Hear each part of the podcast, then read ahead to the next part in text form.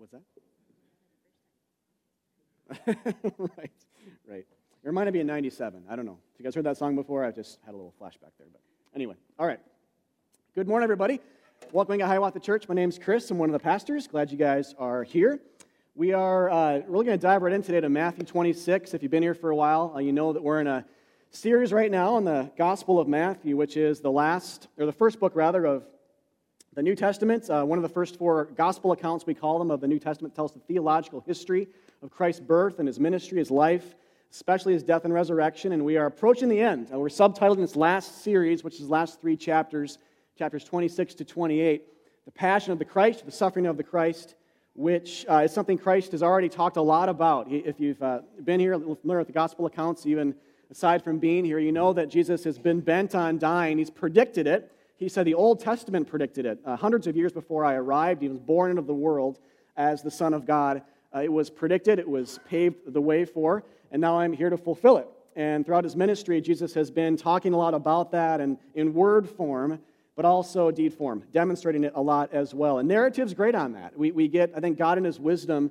wrote uh, his gospel into the world in the form of a lot of genre, different types of genres. So we have statements of truth and we have embodiments of truth and narrative as well. So we can see it, hear it, but also kind of feel it a bit as well. And we have, uh, we've been in narrative, of course, in Matthew, also some teaching sections throughout it that are a little more prepositional, but Today we're in this narrative, a section where Jesus has just gotten done praying about 12 hours or so before his death. So we're right on the cusp of him going to the cross. We're going to get to his arrest and his arrest today and his trials uh, next couple of weeks before we actually get to the crucifixion part in about a month or so here. Uh, but last week, I don't think I have this on slide, but last week we, in verse 46, it, it says, Jesus says after his prayer, he says to his disciples in the Garden of Gethsemane, Rise, let us be going. See, my betrayer is at hand referring to Judas Iscariot. So, uh, on the, basically on the edge of the garden here in Gethsemane, Judas, one of his closest friends, at least he thought he was, but he's the betrayer. Judas Iscariot comes with a band of individuals, a crowd of people with clubs and swords who want to arrest Christ, who were sent by the chief priests of the Jews and the elders, and they're here to, uh, to arrest him. So, today's going to be uh, this idea of looking at uh, what it looks like to arrest the Son of God, who created everything out of nothing and who's being arrested and treated like a criminal like a robber here. Uh, a lot of uh, interesting things happen, a lot of drama, which, again, if you add to it the idea that this, this is the, the reality, that it's, that it's not just a story, but it's history, it's not just based on a true story, it is a true story, uh, that this, this level of drama uh, heightens as well. And so I've had that in mind too. Matthew 26, 47 to 56 uh, is today's passage. Let's read starting in verse uh, 47. While he was still speaking, Judas came, uh, one of the twelve, and with him a great crowd with swords and clubs from the chief priests and the elders of the people. Now the betrayer had given them a sign, saying, The one I will kiss is the man. Seize him. Now stop right there just one second, just a little bit of context here. Uh, Judas needed to give the crowds a sign because it was dark. You know, street lamps, uh, it's pitch black out in a garden, and there were 11 others with Jesus as well. So the crowds would have seen just kind of shadowy figures, 12 of them, hard to distinguish. And some of them didn't even know what Jesus looked like. They were just there following orders. So Jesus says, The one I kiss is the Christ. He's Jesus of Nazareth. He's the one you are to seize. And note that Judas says that too seize him immediately. One of the accounts elsewhere in the New Testament says that. Immediately lay hands on him and, and seize him, which indicates that Judas is expecting Jesus to run, probably. And that's important. We know it doesn't happen, as we'll see here, but it's important that that's his expectation and that Jesus does not fulfill it. We'll see how that plays out here, verses 49 and following. And he came up to Jesus at once and said, Greetings, Rabbi. And he kissed him. Jesus said to him, Friend, do what you came to do. Then they came up and laid hands on Jesus and seized him. And behold, one of those who were with Jesus stretched out his hand and drew his sword and struck the servant of the high priest and cut off his ear. Then Jesus said to him, Put your sword back into its place, for all who take the sword will perish by the sword. Do you think that I cannot appeal to my Father, and he will at once send me more than 12 legions of angels? But how then should the scriptures be fulfilled, that it must be so? At that hour, Jesus said to the crowds, Have you come out as against a robber with swords and clubs to capture me? Day after day I sat in the temple teaching, and you did not seize me. But all this has taken place that the scriptures of the prophets might be fulfilled. Then all the disciples left him and fled. All right. So here's our uh, big question today, like I posed before. What does it look like to arrest the Son of God, who, of course, is innocent and who is, as we've been saying throughout the series, orchestrating this entire event that'll become even more clear today as well? And then, relatedly, what do we learn about the gospel of Jesus Christ from this event, which is it's been happening. Jesus says the gospel is near, it's at hand. Remember, part of his teaching is the gospel is, is here with my arrival, but it's also not really here yet uh, either, because the new covenant, the New Testament, God's grace in full, doesn't come until the cross happens, until sin is atoned for, until death is overwhelmed and overcome. And so it's kind of here, but kind of not. And so, what do we learn about the gospel ahead of time?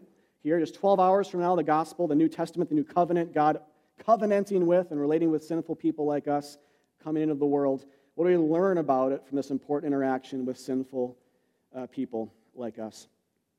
And so, what I want to do is move from, uh, the, we do this a lot here, but move from the general to the specific. And so, we'll look at some general things going on here that, that talk about God's characteristics and portray them. We'll move to the specific as well, just the bigger how. How, how does, how does this actually occur? How does God's grace here and patience and his ability to absorb injustice really find fulfillment a little bit later in the story. And, and the passage itself caters to that beautifully. It starts general, and if you don't know about the cross, you don't know how, how, about how God became one of us to die as one of us in our place, at the earlier parts of the passage, you might be scratching your head a little bit more and saying, But how can a holy God be quite like that? How does he, in fact, make his enemies his friends and, uh, and so forth? So we'll, we'll talk about that more specifically later, but we'll start generally.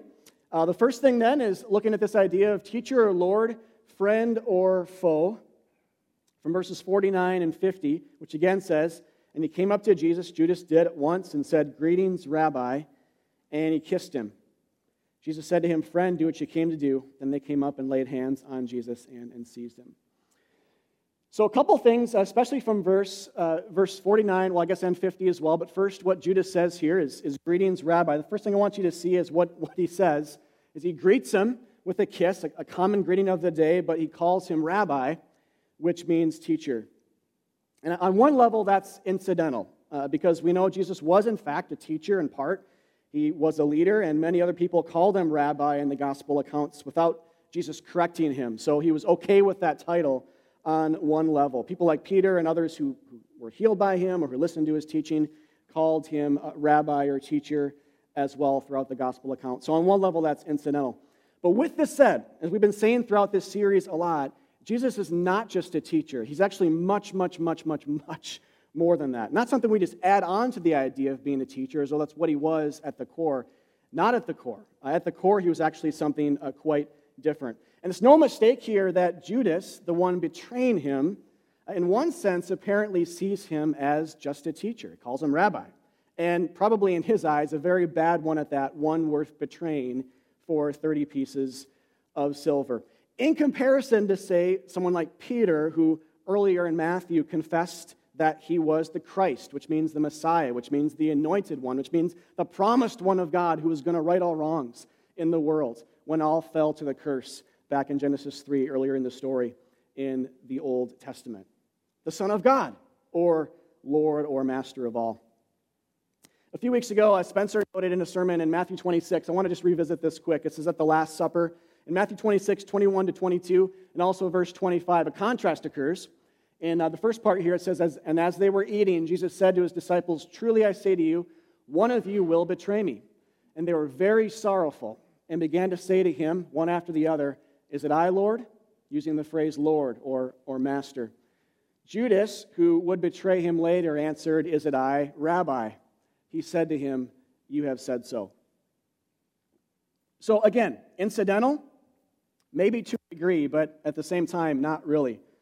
Yes, he's teaching, but it's a question here, it's a difference, a contrast we're supposed to pick up on. And it's an issue of how do we view him? How do we label him? How do we name the Christ? And yes, he's teaching. He is a teacher in one sense of the word, but he's also, if you've been following along with his ministry and know a little bit about what he says, about issues, the things he confronts or teaches about, he also claims to be the answers to these questions he raises as well, which teachers don't do, right? Like, a teacher teaches something, they're pointing outside of themselves to a fact or to a mathematical equation or to historical event or something and say, Know these things. These things happened out here and they get answered and addressed out here. But when Jesus addresses them, he says, I am the answer to them. It's kind of like a math teacher saying, Solve for X, I am X. Right? It's basically, and then, but think about what that would be like. You're saying, Well, what?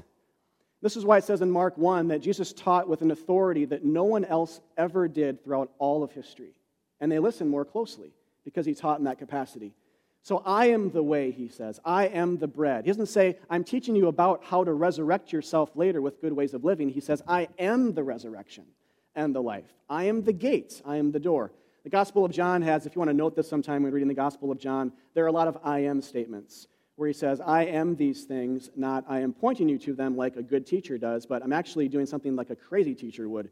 I'm saying, I am the, the solution to your problems. I'm not telling you about them, so much as I am embodying them. I'm going to be them uh, for you. So he's friend, teacher, guide, but he's more than this. He's Savior, he's Lord, he's sin slayer. It's the spirit, really, of Jesus' question in, in Matthew 16, which I'll read again here. This is going back a few months, but earlier in the story, when Jesus asked his disciples, Who do people say that the Son of Man is, that, that I am, that Jesus is? And they said, Some say John the Baptist, others say Elijah, prophet figures, others Jeremiah or another one of the prophets. So basically, they say you're a prophet type. He said to them, But who do you say that I am? Simon Peter replied, You are the Christ, the Son of the living God. So if we apply what, what Jesus is saying here to this week's passage, and actually just going back for a second, if we, if we say he's a prophet, we're kind of right, but mostly wrong with that answer. Because he is prophetic in that, and he's a prophet in that he speaks for God, but he is the prophet and that he actually is the Word of God. He's the final thing, the ultimate thing God is saying to the world in I love you, in I've got it all under control, in that I'm, I'm dying to right all of those wrongs, to reverse the curse, and to take sin and death away from your life and the life of all who live. From this, this cursed earth, I'm here to fix it and start to reverse it. So he is that ultimate prophet. So he's more than that, then. He is, as Peter says, the Christ. The but there, that conjunction, on that second to last line is key. Because Jesus is saying, by saying but, he's acknowledging that's not the right answer to say I'm just a prophet. Because the, the, the but is, well, what about you? I'm the Christ, the Son of the living God. It's, it's a different response. You're prophetic. He's a prophet, but much, much more. He's the promised one. He's the Son of the living God, which makes him God, as the scriptures say elsewhere, in flesh as well. So if you apply that way of thinking to Matthew 26, it's the same idea. If we say that Jesus is teacher or rabbi, uh, we're kind of right, but mostly wrong. Because he's so much more than that. And if our comparison to defining teacher is other types of teachers, he's actually not really a teacher because teachers, you know, again, do this over here and point to these things over here, but Jesus is doing this all the time, bringing people to himself as the ultimate solution, which only just really weird, crazy teachers do. So he's, he's not a teacher in the strictest sense of the word. He is Savior, Christ, Son of God, sin slayer. It's also noteworthy uh, that we only see the word rabbi or teacher used once in the New Testament in reference to Jesus after the cross and empty tomb occur. So want to make sure that's clear. So a- after the tomb and the empty tomb occurs, so after Jesus dies and is raised again, only once do we see Jesus referred to as, as rabbi, and that's Mary, right after, in the garden, right after Jesus uh, walks out of the tomb, and, and there's this, this confrontation, there's this meeting of the risen Christ. But after that, you never see Jesus referred to by the church once as teacher or rabbi. It never says in the book of Acts, for example, that the teacher said this, or we're, we're gathering to worship the teacher, or we're gathering to worship the rabbi, or follow the ways of the rabbi. You never see that type of language used. What's much more common is just he is the Christ. He's the Son of God. He's the Savior, is, is probably the most common one. But the Son of God, the Messiah, the promised King who is here to reign over our lives and over all the cosmos. More, it's more in line with Thomas, another one of the disciples, when he addresses Jesus post resurrection and says, Not rabbi, but my Lord and my God. That's, that's, a much more, that's more in step with what you, this progression from rabbi teacher to Christ Savior Lord uh, post cross that you see because of what he did and because of how worthy he was, not just to be acknowledged as some kind of teacher with good ideas, but worshiped. Worshiped. When Thomas says, Jesus, you are God, and he worships them, Jesus does not correct him. It's right to be called God. It's right to be called Savior. It's right for him to be separated from all the teachers who have ever lived, all the other prophets, and say, You are, you are kind of like them, but you far, far, far, far fall above them as well as uh, much greater and coming for a different purpose. To be what they pointed to. All the teachers and prophets of the Old Testament, they pointed something outside of themselves, and it was me. So I am that ultimate teacher, ultimate prophet, more than that, more than that Savior. So again, it's a question of uh, who is he to us? That's the ultimate question. And we see it's posed, we posed here in Matthew 16. Who am I to other people? Who am I to you? Jesus says, Is he just a teacher we consult every once in a while to live our lives a little bit better and get some advice on living? Or is he Savior who does everything for us? Not just some things for us sometimes when we're kind of in trouble, but is he absolutely everything to us? That's that Savior uh, King idea. And if he's just a teacher, if we kind of bring this really, really down to our level here, what I want to get back to with, with Judas calling him rabbi specifically over and against what the rest of the disciples label him, even pre cross, is if he's just a teacher, we're never really going to receive him. If he's just a teacher to us, we'll never fully receive. I heard someone say the other day that either Jesus does everything for us or he does nothing for us. You can't have Jesus do something for you, but not everything. Because what that says, what that mindset says is, he's good, but I add to him. I don't need him for that. Either he does everything for you, saves you from everything, accomplishes all of your good works even ahead of time, saves you from everything in the world, in your life, all of your enemies, or he will do nothing. Jesus never leaves it open to us to say that you can kind of have me a little bit here and there. Consult me when you need a, a, life coach or something. Like you never get that idea from Christ. He, he, is, he is much, much more. We'll come back to that. But second, here in verse 50, uh, moving on, note Jesus' response to the kiss Friend, do what you came to do which tells us a couple of things. First, that he's not running away, right? As Judas probably expected. Uh, he's calm, he's collected, he's expectant of this, he predicted it, and he's knowledgeable that the scriptures, the Old Testament scriptures and prophecies about it, must be fulfilled. So, this is my plan. My arrest must occur because my death must occur uh, after it. And this is really important to see his poise and his posture here because if there was any sense of hesitation in Jesus or any desire to run or surprise that, oh, there's Judas, didn't see that one coming, any sense of that at all, it, we could kind of insert in this story this, this question of was the cross part of the plan or not? He's surprised by it. He's wanting to get away from it and, and run away from his betrayer and his arresters.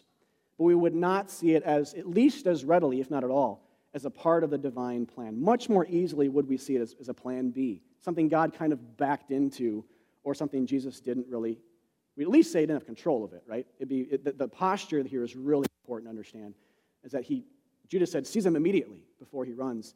Jesus says, do what you came to do. This has to happen. My, my death must occur. It has to occur. If any kingdom of any benefit for people is going to come into the world. So that's the first thing. It's more noteworthy here, though, I think, is that in his, in his posture, in his calmness, Jesus calls Judas friend. It's amazing that he does this. I mean, it's actually barely fathomable that this is Jesus' response to, to Judas. That the God of the universe, think about this, the God of the universe addresses his Satan incited betrayer with such gentleness and such words, not to excuse his sin, but to embody the fact that this is how patient and gentle and slow to anger God is. This is what He's like. If you, if you know what He's like, be reminded. If you don't know what God is like and are wondering that, if you're new to Christianity in the Bible, understand that we get to know what God is like by looking at His Son, who resembles Him, who, who actually is Him, the second God of the, the second person of the Trinity, Son of God. We look to Him to understand what our God is, is like. And look at His response. I mean, it's to the point where we need this, you guys. We need this kind of stuff statement wise, but also narrative wise. To the point where if you're having a bad day on any level, if you're steeped up to here in sin, if all seems lost, and when it does in your life, if it's not now, it will, at least we can think in moments like this, well, it, at least Jesus called Judas a friend here. at least that happened, right? And then project that onto our experience that this is what God is, this is what He's like. And, and we too, if not but have a betrayer as a Christian, uh, have we have still, this is what God saves us from, saves us from Judas like tendencies and, and realities, not just tendencies, realities of staging that coup against God by saying, I don't need you, I'm my own God, I'm rebelling against the ultimate king. That's what sin is. It's not just not committing adultery, it's saying God's not enough, God's not necessary, God might exist, but I'm okay without him. That's, that's ultimate rebellion, and, and biblically, that's the ultimate definition of sin, is being given unto our own ways of living, and God's judgment being giving people over to, to such things. But Jesus, in, in, the, in the throes of all of that, in the, in the throes of looking at an enemy even, and saying, friend, with such posture, and such gentleness and, and not being reactionarily angry, but slow, slow to anger. It's right for him to be angry against sin, but he's slow to anger is such, such, such good news because it's like us. Jesus looks at us and says, Friend, I've died for you. Everything's going to be okay for the rest of your life. No matter how much you suffer, I walked out of the tomb. That happened. I've got it under control. And, I, and I'm making my enemies my friends. Not good people great, but dead people living and enemies friends. Romans 5 gets at that. For if while we were enemies, we were reconciled to God by the death of his son, much more now that we're reconciled, shall we have hope for eternal life or a bodily resurrection? Shall we be saved by his life? In Psalm 145, this is what God is like God is gracious, he gives to people who are undeserving. That's what the God of the universe is like. He's that generous and that gracious and he's merciful, and he's slow to anger. But what is he quick to do? He's quick to be loving and shows steadfast, unrelenting, just impressive love. That, that, that's, that's unprecedented. And so that's what he's like. And that's what we're seeing. We see it statement wise here. It's good. What's, what's great is we get this and this. We see Jesus with a posture of, You're my enemy, I'm going to make you a friend. I, what I'm about to do hours from now is make enemies, my enemies, my friends, my sons and daughters, ones close to me. Isn't that incredible? And this is what he's doing in the world. That he's doing this too, right? I mean, how often do we get versions of Christianity that says, that's the reality, we're enemies, but God is not speaking or embodying these truths, rather, he's hoping that we traverse the chasm, right? Or climb the ladder but it's on us. But Jesus is saying here, it's actually on, on me and what I'm doing. I have the authority to call people friends who hate me. I have the authority to reconcile with my death wicked enemy people to a loving God. Like I do that. It's all on all on his shoulders. So when we're stuck in sin, having a think we've sinned our way out of grace, just having a bad day, these are the things that we have to r- remember and recall to mind that Jesus spoke to Judas with such words and such clarity, such posture, such ability to be slow to anger. Praise be to God, because no one else in the world is slow to anger like this, but the God of the universe. When we're constantly sinning, we need this type of God. We're toast, right? We're toast. If God's quick to anger, toast. I'm toast. Done. If God's fast to be angry. But if God's slow to anger, that's a whole other story altogether. So, praise be to God, this is true. Second thing is uh, Peter, uh, put your sword back in its place. So Peter's not named here, but we know from a different account that it is Peter who cuts the ear off of the servants of the high priest. Verse 51 again.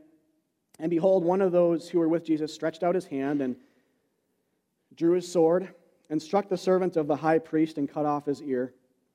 Then Jesus said to him, Put your sword back into its place, for all who take the sword will perish by the sword.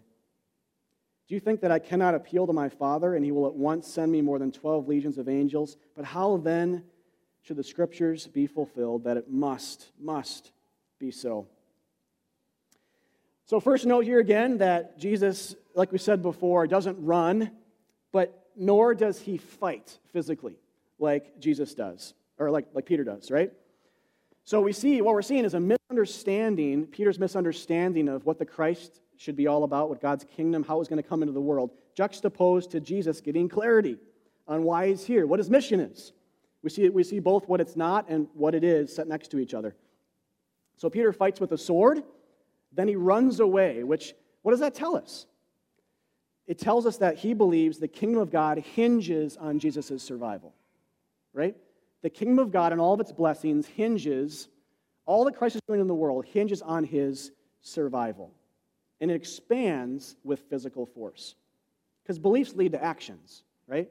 Beliefs always lead to actions. So his beliefs are leading to pulling out a sword and going, just beginning to go to war for Christ to essentially try and stop the cross from happening. That's what Peter's doing. And Peter's, Peter's a master at trying to stop the cross from happening. He's just really good at it. He's always doing it. Like back, if you remember, after Jesus starts to talk about more explicitly about his death and his resurrection, that it must be so. And he got very specific about it back in, back in Matthew 16. Actually, I think I have this. Um, after Jesus predicted his death and resurrection, Peter took him aside and began to rebuke him, saying, Far be it from you, Lord. It shall never happen to you. But he turned and said to Peter, Get behind me, Satan. You are a hindrance to me, for you're not setting your mind on the things of God, but the things of man. Also in uh, John 13, uh, when Jesus is washing the disciples' feet, remember what Peter says there?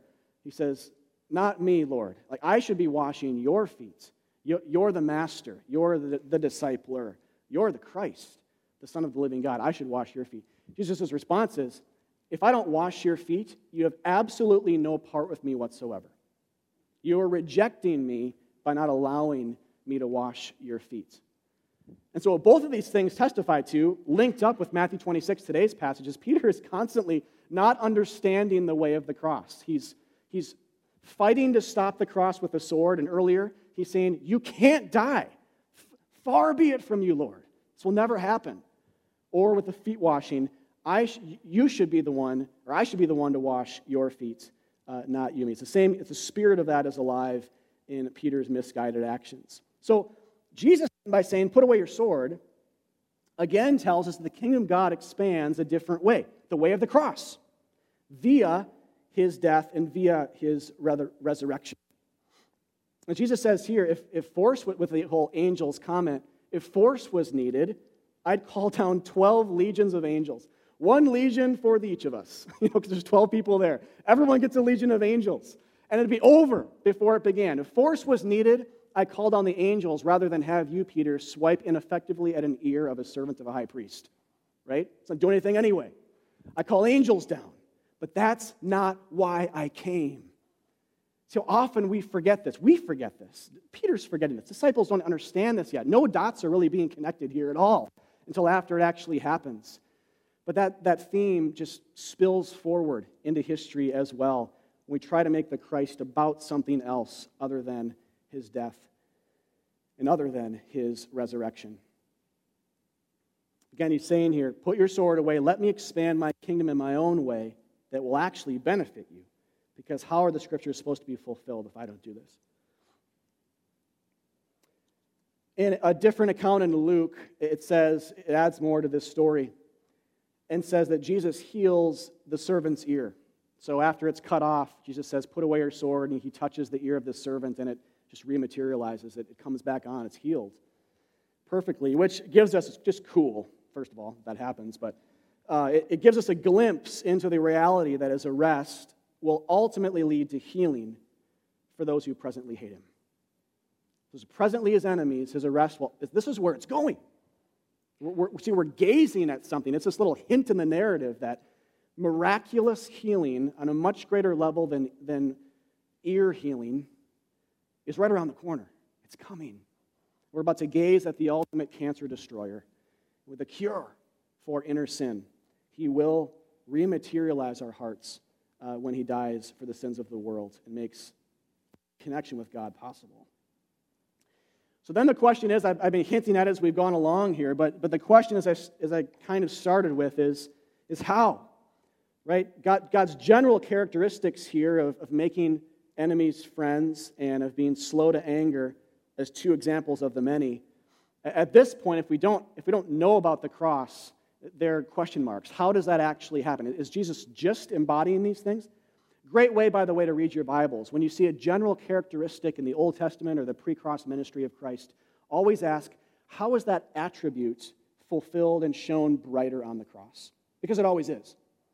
God is working in a way generally in a more of a cryptic manner in the Old Testament, even here in the earlier parts of Matthew that become more, have more clarity on the cross. So ask, how is God's patience shown on the cross? How is God's grace, general grace and mercy that you see shown to people on a lesser level, made more manifest and just bigger and awesomer on the cross?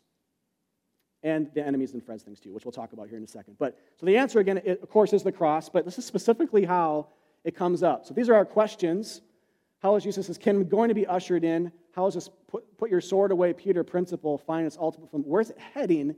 Then the answer is here, to use this language of this passage, Jesus treated as a sinner, as a robber for us. verse 55, it says, And at that hour Jesus said to the crowds, Have you come out as against a robber with swords and clubs to capture me? Day after day I sat in the temple teaching, and you did not seize me. But all this has taken place that the scriptures of the prophets might be fulfilled. Then all the disciples left him and fled. So, what's happening in verse 55 here is Jesus is essentially claiming, we already know this, but he's claiming to be innocent and helping to expose the illegality of what the Jews are doing by saying, Hey, I'm a public figure. I've been publicly ministering and teaching in the temple courts and around Jerusalem the smaller villages outside Jerusalem as well. You've known where I am. Why didn't you arrest me there beforehand? Why all the secrecy? Why, the, why arrest me in stealth? Why all the darkness? What's going on? And he knows the answer, but the, the, the question is why are you operating this way? And the answer is fear, the fear of people. The Jews don't want to raise this ruckus during Passover festival and so forth, but it also says they're trying to expedite this quietly. If Jesus was guilty, they, they wouldn't have to worry about any kind of uproar. They don't have to worry about doing things by the book. But they're not doing things by the book. They're, they're doing things in, in, in an unjust way here to arrest him in stealth in the dark. And so, what that tells us in kind of a backdoor way is Jesus is innocent, completely innocent. They have really no basis for arresting him, but they do it nonetheless. So, he's innocent. Just know that anyway. Uh, from many other passages, of course, he's the Son of God, and we just know that generally, but here it's, again, testified to. He's innocent, but he's being treated as a criminal and a robber. Verse, specifically, a robber. Verse 55. So the point here is there's, there should be a level of dramatic irony and just ridiculousness about this that we're supposed to take note of. The creator of the universe, the creator of the universe, is being condemned unjustly and counted among petty thieves. Isn't that incredible? This is what God did. God became like us and just become like us, but he was counted as some kind of petty thief, crucified as a barbarian in the Roman day among criminals. And we know later on he's going to be crucified with criminals on his right and left side. So, literally among criminals, but here being treated as a robber. In a different account in John 18, uh, it says that um, when Jesus answers the crowds when they ask his identity and say, Are you Jesus of Nazareth? in the garden, it says, it recounts him saying, I am he. And right after that, it says, They all withdrew and fell to the ground at the power of his word. They all just fell over. like uh, a, then they got up and arrested him after that, which is kind of weird, right? Like, what would that be like to be blown over by this guy's words and then say, Well, I got to follow orders, right? And then kind of go up and sort of handcuff the guy or whatever they did. They seized him. Strange, right? but just a cool moment of it's clear. The posture again here is we got to understand this is God willingly giving himself over, not being surprised by Judas and the, and the arrest. You guys see that? It, it reminded me actually of, you guys seen Star Trek, the latest Star Trek movie? Anybody? Into the Darkness? Two of you? Three of you? Okay. you guys. There's always two. Now I know there's probably more. but uh, in that scene, if, you, if you've seen it, where Khan is clearly the expression of not just the expression, but the, the, the, more the stronger individual, right? The more intelligent individual, and he gives himself over to Kirk and Spock. You guys remember this? Remember this part? Anyway, so when that, I just thought of that because it's like in that moment you're saying Khan clearly has a plan to give himself over, and he does, right? In the movie, he has a plan to give himself over to be arrested, uh, which I won't go into, but it's a good movie. You should see it. But anyway, he has a plan. Uh, it's, it's the same here. Christ has a plan. He's the stronger individual. He blows people over with his words because who can stand at the great I am saying, I am He, right? And yet he goes like this He gives his hands over, and he willingly goes like a sheep to the slaughter to be crucified for you and for me. That's love. That's power. That's the type of battle and the way he's fighting for us in this passage. So that's what we're seeing willingness to go under arrest to fulfill what God, the way God promised, I'm going to fix everything. This is the way, this is the how. The, the, the sense to which we get for God making enemies friends, this is the how. God being slow to anger generally, this is specifically how he's patient in his love and slow to anger. Isaiah 53 in the Old Testament says, uh, one of the many places we could go for this, this beforehand idea is, uh, is that, that the suffering servants of God, the one God promised to come into the world, to, again, right all those wrongs and to, and to restore and to bring healing, was numbered with the transgressors. This is Jesus. Yet he bore the sin of many. He bore the sin of many, and he makes intercession for the transgressors. And then in the New Testament elsewhere, it says uh, in 2 Corinthians 5 21, For our sake, he made him to be sin who knew no sin, so that in him we might become the righteousness of God. So Jesus knew no sin, but he somehow on the cross became sin. He absorbed it. He, he became that ultimate sacrifice who died in the place of, of sinners.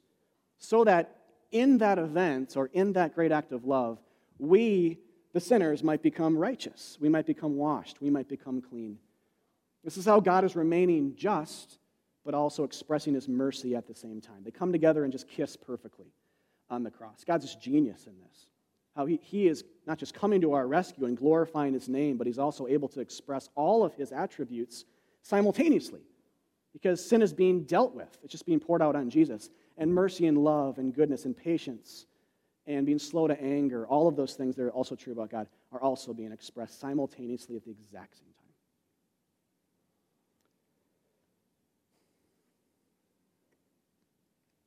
All right, so what do we take away from this? In conclusion, here, and some gospel application points, I have two major ones.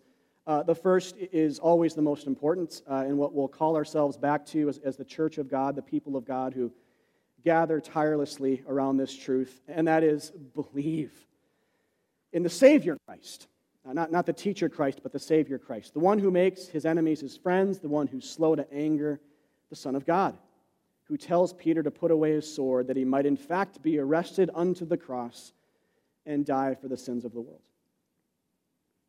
And, and relatedly, here, rest in the fact that even amidst people's best efforts, we're seeing Judas and Peter stuff here happen, right? So, even amidst people's best efforts to either figuratively, I guess, or literally, maybe in Judas's case, but figuratively for us, kill Jesus, like Judas, or make him about some other non cross related agenda, like Peter.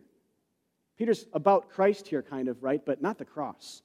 I want a different, I want to manufacture a different type of Christ that I think, if I were God, this is how I would send my Christ into the world. And so he seeks to stop over and over again the cross from happening. But amidst all of that, Jesus keeps marching on, right? Resolved resisting satanic deception, uh, temptation rather, uh, and deception, to go the other way, to take the way of the, to take the non-cross route, bent on being treated as a petty thief and actually becoming sin, though he knew no sin, that in him and in what he did for us, we might be saved. We might become righteous or washed or clean. So again, that question is, who is he to you? Is he your savior or simply a teacher that you consult every once in a while to figure out how to live better? More the life coach idea. That's always the question. And, and, and what, what was his mission at the same time? Also, the, the secondary question, right, is what was he, what was he about? Because we tend to, even as Christians, we always tend to want, want to do, might believe the cross, or maybe not.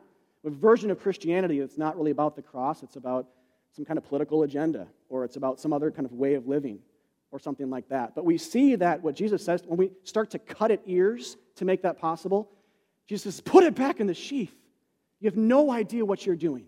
No idea Maybe well intentioned, but your version of me that is crossless is wicked and satanic and needs to be thrown out completely, rejected. And I need to be embraced as not guru teacher who must survive, but savior who must die in this manner to save. I don't die, if, if I don't wash your feet, you have no part with the God of the universe. There's no way to get back because the insurmountable wall of sin and darkness still stands erect before you. So that's the first thing. Wherever you guys are, believe. For the first time, if you don't know Christ yet, the call is not to wash yourself, but to believe in Christ as a messy person. He does the washing, He dies for your sins. He is slow to anger with you and loves you, and went all the way, the full measure to the cross to make your reconciliation, as an enemy, your reconciliation with God possible, just like the rest of us who already believe. The second is uh, reflect a God who's like this. Reflect a God who's like this. And this goes outside the passage a little. Uh, we do this semi frequently here at Hiawatha. Um, even though it's not explicitly mentioned, it's alluded to elsewhere in the New Testament. So um, when you see principles then like this occur in the Christ, in Jesus, uh, we, we link on to them as, as later hallmarks of Christian living because they become that for the church, because Christ himself lives in Christians and compels us to embody God's grace in these types of uh, similar ways. Not to be saved by them, but because, again, the Christ himself, we believe, part of the gospel, the good news, is that he washes our sin, but also infuses us with his own Holy Spirit to enable holy living. So that we can't boast in either. We didn't do anything to deserve the washing, he, it was a free offer of grace nor do we do anything to, uh, to live rightly post conversion. Like he's actually compelling this and, and doing these acts within us so that we can't boast on the other side of the, the gospel coin, as it were. So here's some of the questions that we see come up in Christ perfectly that we can ask Are you Christ filled follower of Jesus? Imperfectly, but intentionally seeking to reflect these things about, about him. Questions are this, among others. These are the biggies. Are you slow to anger when offended or quick? Do you love your enemies and not simply tolerate them? Because remember, Jesus' enemy love was not to- tolerance kind of love, it was active, dying for, sacrificial love. Are you patient in your love for others? Do you absorb injustice when you're treated unfairly and misunderstood and not react angrily? The question here ultimately is what kind of Jesus are you portraying to the world?